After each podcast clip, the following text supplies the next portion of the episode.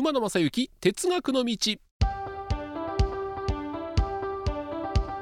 皆さんこんにちは。 エムビーエス アナウンサー馬野正幸です。じゅういちがつも半ばに入りました。ひゃくさんじゅうきゅうかいめ馬野正幸哲学の道でございます。あのー、先日記念乗車券のお話をしましたら、えー、葛飾区の直樹さん、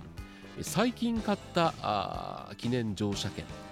来年廃車予定の札幌市電の車両にクラウドファンディングで復刻塗装したということで、あだからそう記念乗車券のその金額があイコールクラウドファンディングになるということで、えー、復刻塗装記念乗車券、いいですね。この昔の塗装に戻るというのは、ただこう例えば ジェイアール の車両でいうと国鉄時代から今 ジェイアール になって、えー、スタイルが結構変わってきてるじゃないですか。だから復刻塗装はいいんですけど、この塗り分けは似合わないよっていうのが結構ありますよね。あの私鉄でも例えばあの西武の特急、これがかつてレッドアロー号の色に復刻版で塗り分けられたこともあったんですが、これは似合いましたけども、例えば、まあ、さっき言いましたけど ジェイアール の常磐線を走っている特急が一時期昔の国鉄色に復刻塗装、これは似合ってなかったですね。えー、だから何でもかんでも復刻塗装をすればいいんじゃないなという気はするんですけども、あのもともと古いだいぶ前に作った車両の塗装を変えて、それを元の塗装に戻すっていう復刻塗装は僕はありだと思うんですけども、もともとその車両がその色じゃなかったという、まあ、復刻というかリバイバルっていうのはあんまり好きじゃないなというふうには思うんですけども、皆さんこの車両の色っていうのはどんなふうに考えてるかな。あとですね、えー、こちらは関西の方だと思うんですけども、小学生の頃パリーグが前期後期で試合をやってた時に近鉄が優勝して上本町へ記念切符買いに行きました。阪神ファンやったけど手に入れた時は嬉しかったなと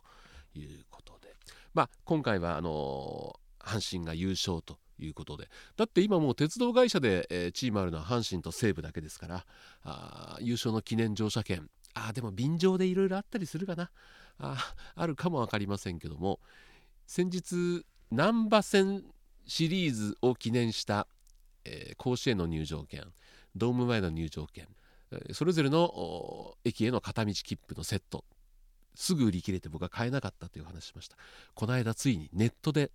えー、販売始めましたんで申し込みました。手元に来るのはじゅういちがつすえということなんで、えー、ちょっとそれを待ちたいなというふうに思うんですけども、本当に各社さん工夫していろんな鉄道グッズありますよね。結構ねいろいろアンテナ張り巡らして、あこれいいなというものは買いたいなと思うんですけども、実はあの阪急梅田駅、もうあのー、本当にお年を召した方以外は知らないと思うんですけども、もともと阪急の梅田駅っていうのはあの ジェイアール の下を通り越して、今阪急百貨店のエントランスがあるあの北側まで行ってたんですよね。で各車両が長大編成、重量化にするためにあそこでは用地が足りないということで手前の今の位置に移動したわけですけども、それからごじゅうねんなんですって。でこのじゅういちがつというのはそのごじゅうねんを記念していろいろイベントをやるということなんですが、にじゅうさんにちのイベントで結構いろんなねグッズを売るということで、あのー、まだかつて正面に行き先の方向幕がなかった頃って阪急あの行き先 の, あのプレートをかけてたんですね。で阪急面白かったのは左右に同じものをぶら下げるっていうのが結構あって、でその復刻のミニチュアのプレート、これを京都線バージョン、神戸線バージョン、それから宝塚線バージョンで販売すると。それがなんかじゅういちがつにじゅうさんにちのイベントの日だそうで、えー、祝日です。勤労感謝の日ですんで、私も休みですんで、ちょっとこれは梅田駅に繰り出そうかなというふうに思っているんですが、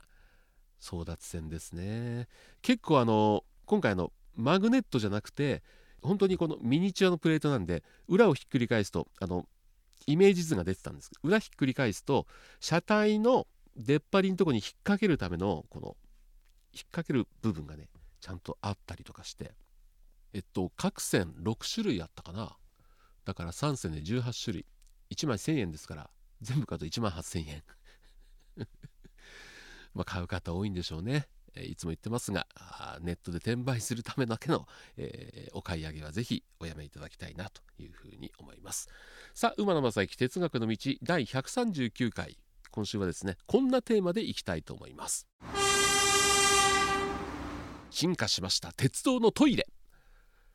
えー、トイレの話は今までしてなかったんじゃないかなというふうに思いますんで、えー、まずこのトイレの話をしようかなと思ったんですが、なんでこのトイレの話をしようかというと、まもなくじゅういちがつの末にですね、えー、東京の関東を走る京浜急行がダイヤ改正を行います。で、夕方ラッシュ時に走る座席指定車、これが何本かは都営地下鉄の方から来たはちりょう編成に後ろによんりょうくっつけてじゅうにりょうにしますと。だ、後ろよんりょうが座席指定車で、そこにはトイレ付きの車両をつなげますと。あ、京浜急行にトイレ付き車両ってあったんだと、そこで初めて知りまして、調べてみたらにせんじゅうきゅうねんにできてるんですね、えー、トイレ付き車両があるということで、ちょっとこのトイレの話をしようかなと思ったんですが、かつての鉄道は、まあ、簡単にトイレ付き車両って作れたんですよ。古い方覚えてると思うんですけども、トイレの入り口にプレートが書いてありました。停車中は使用しないでくださいと。これなんでかっていうと、今の若い方は想像できないかと思うんですけども、鉄道のトイレ垂れ流しだったんですよ。まあかつては洋式はないんで和式なんですけども、和式のところからボトンと落として、走行中にそれが走ってますから、すいません、お食事中の方いたらごめんなさい、一旦止めていただいても結構ですが、走行してますんで、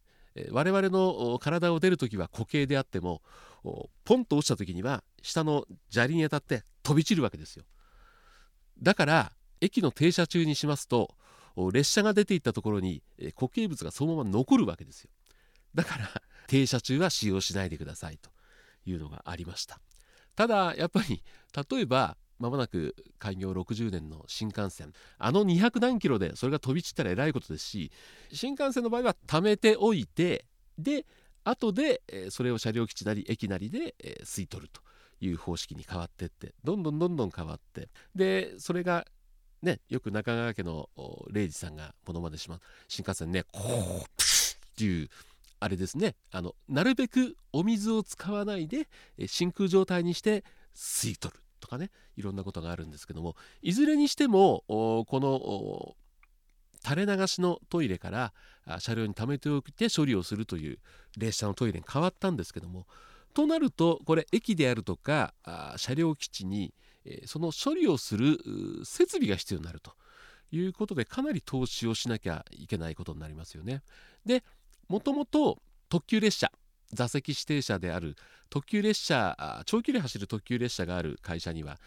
その処理設備がありましたんで、それが使えるんでトイレ付きの車両っていうのは結構増えたんですけども、その地上に処理設備のない会社っていうのは、ま、なかなか簡単、車両にトイレつけるのはそんなに技術的には難しくないんですけども、そのためになかなかできなかったんですけども、例えば西武鉄道にはレッドアローという、う特急車が走ってますんで、これトイレありますんで、えー、当然その処理設備もあるということで、これだからデラックス特急じゃなくても、今西武には S トレインという車両が走ってるんですけども、ここにはトイレがありまして、その設備があるんで、えー、しっかりとトイレ付きの車両が走ってるということですね。で、あのジェイアール の中央線、東京から高尾の区間にも、えー、グリーン車付きの車両を入れよう、トイレ付きよということで、えー、進んでますけど、これもあのあずさとか海事が走ってますんで、えー、車両基地にトイレの処理設備がありますんで、えーまあ、中央線にもトイレができる、新快速にもトイレがありますけども、これもかつて特急が配置していた名残でしっかりと各車両基地に、えー、処理設備が整ってますんで、えー、ジェイアール のあの各駅停車じゃないですけども、快速、新快速には、まあ、トイレがついてるということですね。ただこれまたあの感覚の個人差があるんですけども、僕はどうもあの新快速とか快速のトイレは使いにくい。なんでかっていうと、普通の車両の中にあるじゃないですか。でそこの前にちょ当然あれ座席が前にあるんですよ。でトイレ行きますよっていう感じで、もちろんね、あの新幹線は車内、あの座席部分、客室とデッキ部分に分かれてて、デッキ部分にトイレがありますんで、えー、入るとこ見られないんですけども、まあまああのずーっと降りる時以外に車両を移動してデッキに出たらまあトイレかねということになるんですけども、でも直接入るところを見られるのと見られないのでは大きく違うなということで、いろいろ調べてみたら京浜急行のトイレ付き車両もですね、別に普通にデッキとかない車両ですんで、えー、トイレ入るとこ見られるということで、僕はあまりこれが好きじゃないんで、えー、新快速とか快速のいわゆる特急じゃない車両のトイレって行ったことがないなというふうに思いました。皆さんこのトイレっていうのはどういうふうに感覚的に持ってるかなっていうことと、あとですね、これここ何回か話してるんですけども、まあデッキはないんですけども、でも新しくできる阪急の座席指定車にはぜひぜひトイレがあった方がいいんじゃないかなという、まあまあ途中停車駅もありますんでね、トイレ行きたくなったら降りたらいいんですけども、でも例えば梅田から河原町までの座席指定券を買ってて持ってるのにトイレ行きたくなって途中駅で降りるのは悔しいじゃないですか。そうすると車内にトイレがあればまあそれが使える。だ例えば例えばトイレ使っていいのは座席指定券を持ってる人だけとかちょっとまあでもそんな差別化も難しいし、いい車両にトイレをつけるとなるとその分定員が減ってしまうんで、当然収入としては減ってしまう。だからつけづらいのかな。例えばあ淀屋橋と京都の出町柳を結ぶ京阪、えー、立派なプレミアムカーがありますけども、やっぱトイレないですよね。えー、もちろんあの設備のこともあるんでしょうけども、座席定を確保するということもあるし、どうだろう、いちじかんなら我慢ができる。いちじかんはん超えたらやっぱりトイレ付きの車両が欲しい。どうでしょうか皆さん、その辺の感覚。まあその時の体調とかいろんなコンディションにもよるんですけども、東京新大阪にじかんはん乗っててもいっかいもトイレに行くことがないっていうこともありますし、あでもトイレってね、あのすごく難しいなというふうに思ったのが、いわゆる大きなものを用を足すときに、今様式も増えてますんで、まあ、ゆっくり腰を据え、それこそ文字通り腰を据えて、えー、集中して用を足せるんですが、あの男性用の小便器だけのトイレって新幹線にもあるじゃないですか。でこれ意外と難しくて、向きというあの女性の方もわからないと思うんですが、あそこを開けるとちょうど壁に向かって小便器がついてるんですね。だから、えー、進行方向に向かってきゅうじゅうど右あるいは左向いて用を足すわけですよ。そうすると横揺れするとちょっと横に離れるんですよね。でもちろんあの手すりがあったりして捕まってられるんですけども、これ実はですね難易度が高くて、まあそんなに大きなカーブというのは新幹線はないんで大きく揺れることはないんですけども、時々駅に停車するときにポイントを渡るじゃないですか。特にこだま号は、まあ、あの各駅止まりますんで、それぞれの駅に入るときに停車線のある方にポイントが行きますんで、あのそんなに大きくは揺れませんけども、やっぱり左右に揺れる。ですからやっぱり、まあ、これも乗り慣れた方はよく分かってるんだろうけども、え停車の前出発の後のトイレは気をつけなきゃいけないなというのが、私じゅういちがつの頭にですね久しぶりに長距離の鉄道移動をして感じたところでございます。ただただあの車両によってはね、もうあの洗浄機能のついたトイレがあったりとか、まあ、駅自体のトイレもね綺麗になってますし、でもきっと若い方はえ昔の鉄道はそんな垂れ流しだったのあれ線路のそばに住んでる人はたまんなかったでしょうけどもね、えー、皆さんいろいろ、ま、あのローカルルールとかもありますんで、えー、そのルールというのはやっぱりいろんな人に迷惑がかからないために守らなきゃいけないというルールがありますんで、改めて今回、えー、鉄道のトイレを作ってそんなことを思い出した次第でございます。ひゃくさんじゅうきゅうかい馬野正幸哲学の道は以上でございます。この後もご安全にお過ごしください。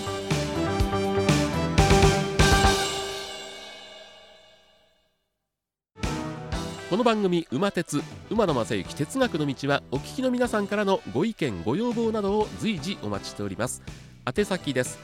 お手紙の場合は郵便番号 ごーさんぜろのはちさんぜろよん